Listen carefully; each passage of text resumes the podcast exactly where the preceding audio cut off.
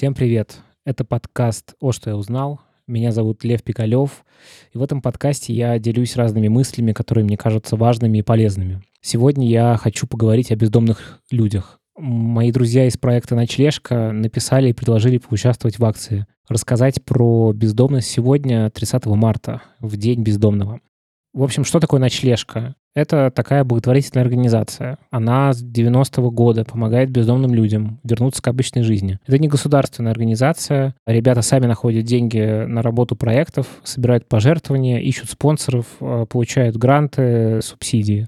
Проект начался из Санкт-Петербурга, но в 2018 году ночлежка стала межрегиональной и открыла филиал в Москве. Миссия у ночлежки — это помогать бездомным людям и людям без регистрации и добиться в России эффективной системы профилактики бездомности и социальной реабилитации бездомных. В общем, главная мысль, которая меня испугала и удивила, это то, что на самом деле оказаться на улице очень просто. А вот выбраться с улицы без профессиональной помощи очень-очень сложно. В нашей стране так устроено, что когда человек оказывается без регистрации, он сразу, по сути, теряет кучу прав на труд, на получение медицинской помощи, на пенсии, социальные льготы, избирательное право. В общем, все это привязано не к вам как к личности, а к вам как к человеку с регистрацией. И это звучит очень страшно.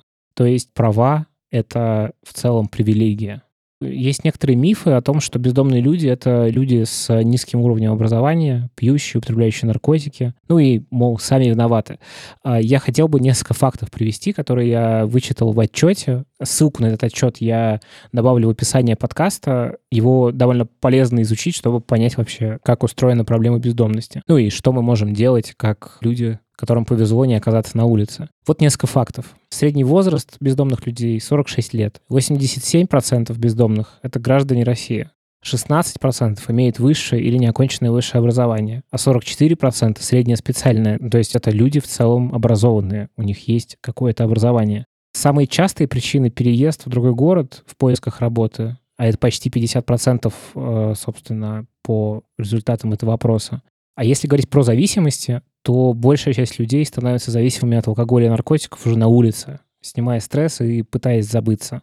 Тут важно отделять понятия первичные и вторичные причины бездомности. Первичные — это те, которые приводят человека на улицу. Вторичные — это те, которые не позволяют с нее выбраться.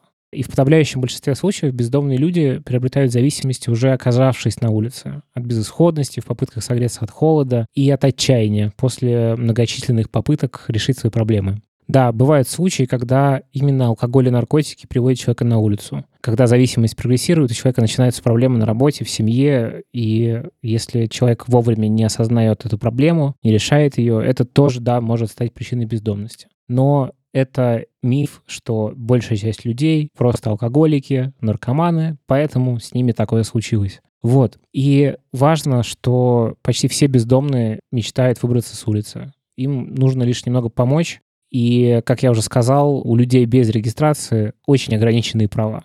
Поэтому, собственно, и есть такой проект «Ночлежка», который системно уже много-много лет помогает бездомным. Наверное, самая главная мысль, которая действительно меня поразила и испугала, это то, что бездомным может стать каждый.